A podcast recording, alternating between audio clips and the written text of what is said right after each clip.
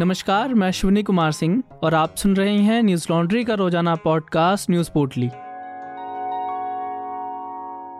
आज है तेईस सितंबर और दिन शुक्रवार।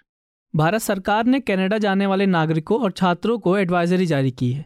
सरकार ने हेट क्राइम के चलते सावधान और सतर्क रहने को कहा है। एडवाइजरी में कहा गया कि कनाडा में भारतीय विरोधी गतिविधियों में तेज़ी से वृद्धि हुई है। सरकार ने कहा विदेश मंत्रालय ने हेट क्राइम के मामलों और कनाडा में भारत विरोधी गतिविधियों पर कनाडा के अधिकारियों से बातचीत की है। कनाडा के अधिकारियों से इन अपराधों की जाँच करने और उचित कार्रवाई करने की अपील की गई है। मंत्रालय ने कहा, इन अपराधों के लिए जिम्मेदार लोगों को अभी तक कनाडा में कोई सजा नहीं दी गई है। यह एडवाइजरी कनाडा में नफरती अपराधों, सांप्रदायिक हिंसा और भारत विरोधी गतिविधियों की घटनाओं में तेज़ी से बढ़ने के बाद जारी की गई। सरकार ने भारतीय नागरिकों और छात्रों से ओटावा स्थित भारतीय मिशन या फिर टोरंटो और वैंकूवर में पंजीकरण कराने की अपील की है। बयान में कहा गया कि इससे भारतीय उच्च आयोग और वाणिज्य दूतावासों को कनाडा में भारतीय नागरिकों के साथ संपर्क में रहने की आसानी होगी और किसी भी आपात स्थिति में उन तक पहुँचा जा सकेगा। बता दें कि हाल ही में कनाडा के ब्रैम्पटन में तथाकथित खालिस्तान जनमत संग्रह आयोजित किया गया।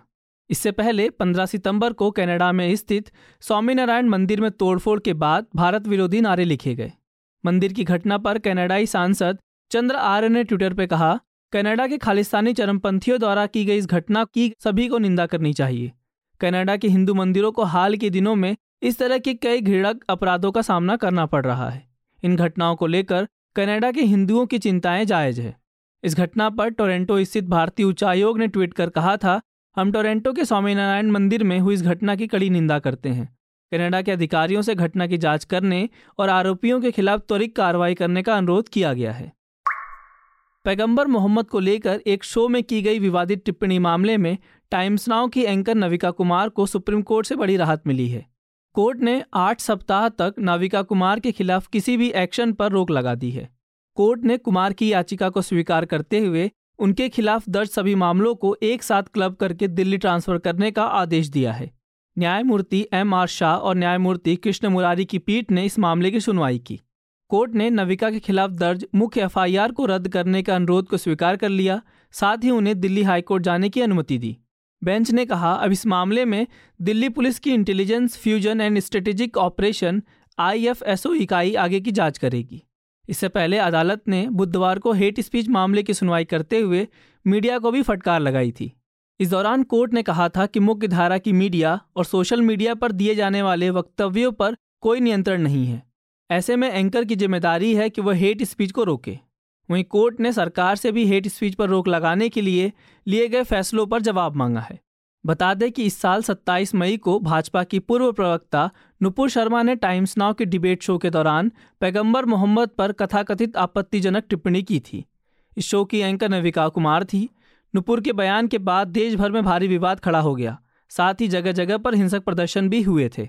नुपुर शर्मा के खिलाफ धार्मिक भावनाओं को आहत करने, द्वेष फैलाने और दूसरे धर्म के खिलाफ टिप्पणी करने को लेकर कई राज्यों में एफआईआर दर्ज की गई थी। इस बयान का कई मुस्लिम देशों ने भी विरोध किया, जिसके बाद विदेश मंत्रालय को सफ़ाई भी देनी पड़ी। विवाद खड़ा होने के बाद भाजपा ने नुपुर शर्मा को पार्टी से निकाल दिया था। इसी मामले में नविका कुमार पर भी अपने शो में जानबूझकर लोगों की भावनाओं को ठेस पहुँचाने वाले विवादित विषयों पर डिबेट कराने के आरोप में एफआईआर दर्ज कराई गई थी। फ़िलहाल मामले की जाँच चल रही है। ऐसा नहीं है कि यह पहली बार है जब भाजपा के किसी नेता ने किसी अन्य धर्म के मानने वाले लोगों को भड़काने के लिए कोई बयान दिया हो। बीजेपी में ऐसे नेताओं की लंबी फहरिस्त है जो इस तरह के बयान देते रहते हैं। न्यूज़ लॉन्ड्री पर पब्लिश एक रिपोर्ट जिसका शीर्षक है, नुपुर शर्मा तो झांकी है, भाजपा में फ्रिंज ही केंद्र है, केंद्र ही फ्रिंज है। में भाजपा नेताओं के भड़काऊ बयानों के बारे में विस्तार से बताया गया है। इस रिपोर्ट को आप हमारी website Hindi dot Newslaundry dot com पर पढ़ सकते हैं। न्यूज़ लॉन्ड्री ऐसी रिपोर्ट इसलिए कर पाता है क्योंकि हम सिर्फ़ अपने सब्सक्राइबर के सहयोग से चलते हैं। हम किसी भी राजनीतिक पार्टी या कॉरपोरेशन से विज्ञापन नहीं लेते। अगर आपको लगता है कि न्यूज़ लॉन्ड्री का यह प्रयास सही दिशा में है और मीडिया पूरी तरह से विज्ञापनदाताओं के दबाव से आज़ाद रहे तो न्यूज़ लॉन्ड्री को सब्सक्राइब करें और गर्व से कहें, मेरे खर्च पे आज़ाद हैं खबरें। टेरर फंडिंग से जुड़े मामले में एनआईए और ईडी द्वारा पीएफआई के ठिकानों पर की गई छापेमारी के विरोध में संगठन ने केरल में बंद बुलाया है। केरल हाईकोर्ट ने पीएफआई की इस कदम की निंदा की है।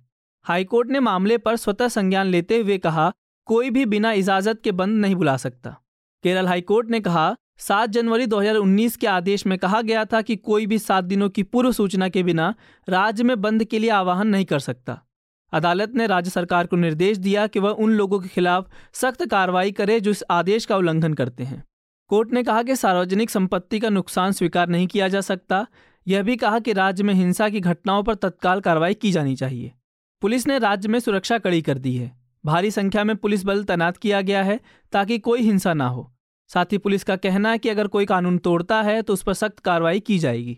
जाँच एजेंसियों की कार्रवाई पर पीएफआई ने कहा, हमारे नेताओं को ज़बरदस्ती गिरफ़्तार किया जा रहा है। उनके कार्यालय में से दस्तावेजों को जब्त किया जा रहा है।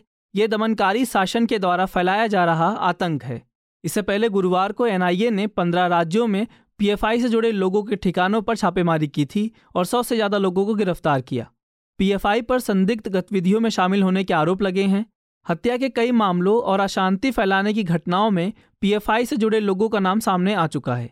इस छापेमारी में एजेंसी ने पीएफआई के राष्ट्रीय अध्यक्ष ओ एम ए सलाम के अलावा पीएफआई के दिल्ली हेड परवेज अहमद को गिरफ़्तार कर लिया।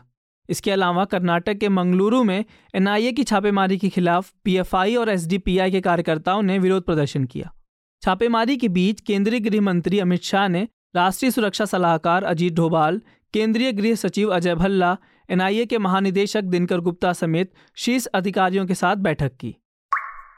भारतीय जनता पार्टी ने चुनाव आयोग को सौंपी एक रिपोर्ट में बताया कि उत्तर प्रदेश, गोवा, मणिपुर, उत्तराखंड और पंजाब के चुनावों में पार्टी ने तीन करोड़ खर्च किए हैं।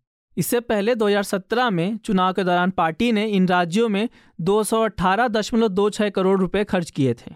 भाजपा ने बताया कि कुल तीन करोड़ में से अकेले उत्तर प्रदेश में उसने 221.32 करोड़ रुपए खर्च किए। बता दें कि इन चुनावों में बीजेपी ने दोबारा पूर्ण बहुमत से सरकार बनाई थी। इससे पहले 2017 की उत्तर प्रदेश विधानसभा चुनावों में भाजपा ने एक करोड़ खर्च किए थे। यूपी के अलावा पंजाब में भाजपा ने छत्तीस दशमलव सात शून्य करोड़, मणिपुर में तेईस करोड़, उत्तराखंड में तिरालीस दशमलव छह सात करोड़ और गोवा में उन्नीस करोड़ रुपए खर्च किया है। पाँच राज्यों में पार्टी के कुल चुनावी खर्च में से एक बड़ा हिस्सा नेताओं की यात्रा, सार्वजनिक सभाओं, जुलूसों और प्रचार पर खर्च किया गया था। पार्टी ने पाँच राज्यों में वर्चुअल कैंपेन पर करीब 12 करोड़ रुपए खर्च किए। वहीं कांग्रेस पार्टी ने इन पाँच राज्यों के चुनावों में एक करोड़ रुपए खर्च किए। इससे पहले 2017 में पार्टी ने 108.14 करोड़ रुपए खर्च किए थे। कांग्रेस ने गोवा में 4.19 करोड़, मणिपुर में 35 लाख, पंजाब में 16.89 करोड़, उत्तराखंड में 4.13 करोड़ और उत्तर प्रदेश में सबसे ज़्यादा छियालीस दशमलव नौ पाँच करोड़ रुपए खर्च किए। बहुजन समाज पार्टी ने इन पाँच विधानसभा चुनावों के लिए अड़सठ दशमलव छः चार करोड़ रुपए खर्च किए।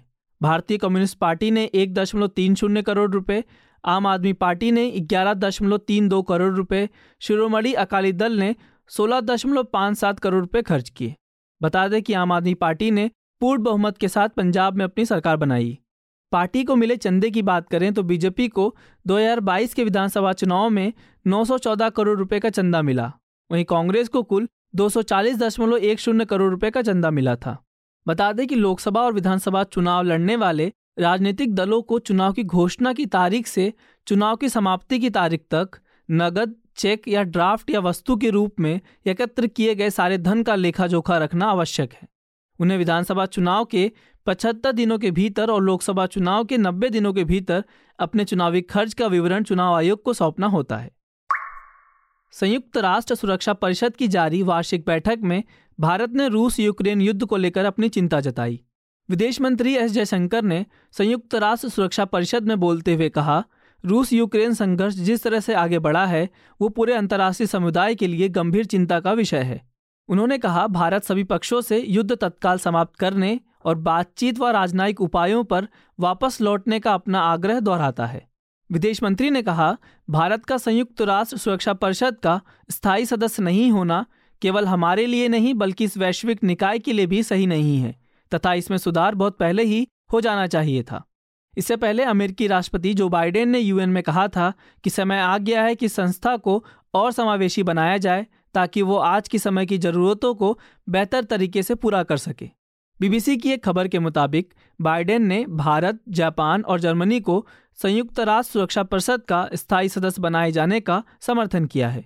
केवल बाइडेन ही नहीं, बल्कि ब्रिटेन के विदेश मंत्री जेम्स क्लेवरली ने भी भारत की स्थायी सदस्यता का समर्थन करते हुए कहा, संयुक्त राष्ट्र जैसे दीर्घकालिक संस्थानों को अतीत की तरह अपने भविष्य को भी प्रभावशील बनाने के लिए अपने अंदर में बदलाव करते रहना चाहिए। इससे पहले यूक्रेन के राष्ट्रपति वोलोदिमीर जेलेंस्की ने संयुक्त राष्ट्र पर जमकर भड़ास निकाली। उन्होंने कहा, यूक्रेन पर रूसी आक्रमण को कई महीने हो चुके हैं, लेकिन अब तक संयुक्त राष्ट्र की तरफ़ से कोई हल नहीं निकला है। बता दें कि 17 से 28 सितंबर तक चलने वाली इस बैठक में भारत के विदेश मंत्री एस जयशंकर भारत का नेतृत्व कर रहे हैं। आज की पोटली में बस इतना ही। कल लौटेंगे खबरों की नई पोटली के साथ। नमस्कार। न्यूज़ लॉन्ड्री के सभी पॉडकास्ट ट्विटर आई और दूसरे पॉडकास्ट प्लेटफॉर्म पे उपलब्ध हैं। खबरों को विज्ञापन के दबाव से आज़ाद रखें। न्यूज़ लॉन्ड्री को सब्सक्राइब करें।